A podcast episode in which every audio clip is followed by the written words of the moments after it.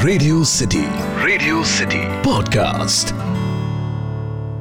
बीते गुजरे वक्त की खास बात यही है कि वो याद तो बहुत आता है, पर ज़िंदगी में लौट कर कभी नहीं आता। हेलो हाय मेरा नाम पंकज जीना है और आज हैशटैग किस्सा में, जो किस्सा मैं आपको सुनाने जा रहा हूँ, उसका हैशटैग है प्रभात फेरी और वो स्कूल वाले दिन। सुबह सुबह प्रभात फेरी शुरू हो जाती थी। हम सबसे आगे रहते थे नारे लगाने। मास्टर साहब आगे आगे चलते थे और हम उनके ठीक पीछे। कई बार तो लाइन कंट्रोल करने का जिम्मा हम खुद अपने हाथों में ले लेते थे। इससे माँ साहब की नज़रों में हमारी तारीफ़ होती थी और साथ में अपने साथ वालों में भौकाल बढ़ जाता था। किसी दोस्त के घर के अगर बाहर से रैली निकलती तो हम सारे इतनी ज़ोर से चिल्लाते थे कि उसके घर वाले हमारी आवाज़ सुन लें। हमें चाहिए क्या था? थोड़ी सी अटेंशन अगर वो हमको मिल जाए तो दुनिया में रखा क्या है? पंद्रह अगस्त हो, छब्बीस जनवरी या फिर कोई भी राष्ट्रीय त्योहार। हम प्रभात फेरी का जिम्मा खुद पर ही लेते थे। कभी कभी स्काउट का दलनायक नारे लगाने में हमसे कंपटीशन करता था, लेकिन भगवान ने आवाज़ ही ऐसी दी थी। कि कोई कितना भी तेज चिल्लाए, हमारी आवाज़ सबसे बुलंद रहती थी। शायद इसके पीछे एक वजह थी, एक चेहरा जो मेरे तेज चिल्लाने पर मुस्कुराने लगता था। हम इंसानों की ना एक बड़ी अजीब आदत होती है।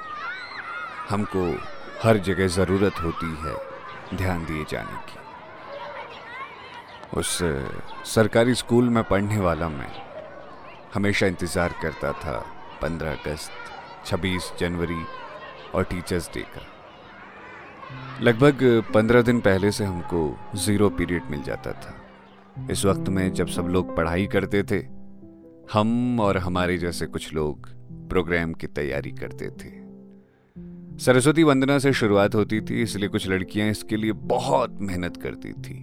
जयती जय जय माँ सरस्वती जयती वीणा वादिनी अभी भी जब कभी याद करता हूँ ना उन दिनों को तो ऐसा लगता है जैसे, अरे कल की तो बात है।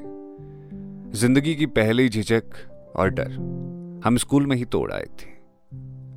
हमें डर नहीं लगता था लोगों के आगे कुछ भी परफॉर्म करने में। हम बस इतना ही चाहते थे कि ज़्यादा से ज़्यादा लोग हमारी तारीफ़ करें और हमें इनाम मिल जाए।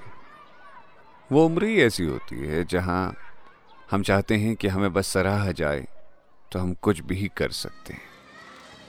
जिस दिन स्कूल के प्रोग्राम होने वाले होते थे, उससे एक रात पहले नींद ही नहीं आती थी। जूतों को पॉलिश कर पहली शाम ही रख दिया जाता था। कागज़ पर एक तिरंगा बनाया जाता था। उस टाइम पर हम खुद से ही तिरंगा बनाते थे और अपनी शर्ट में एक पिन से टांक लेते थे। कपड़े प्रेस करके रख दिए जाते थे।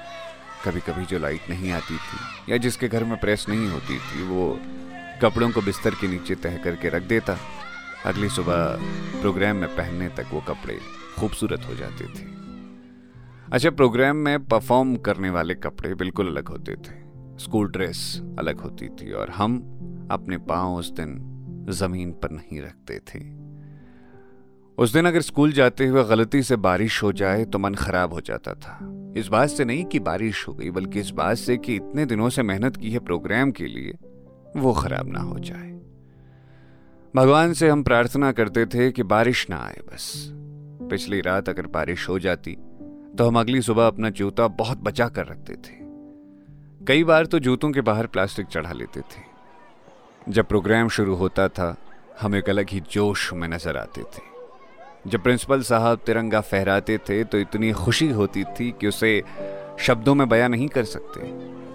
प्रोग्राम पूरे होने के बाद लड्डू मिलते थे और हम, जो बच्चे प्रोग्राम में पार्टिसिपेट करते थे, उनको एक्स्ट्रा लड्डू मिला करते थे। वो दिन शानदार थे। आज भी उनकी याद आती है तो मुस्कुराहट उतर आती है चेहरे पे। तो ये था आज का हैशटैग किस्सा। सुनते रहिए रेडियो सिटी, मेरा नाम है पंकजीना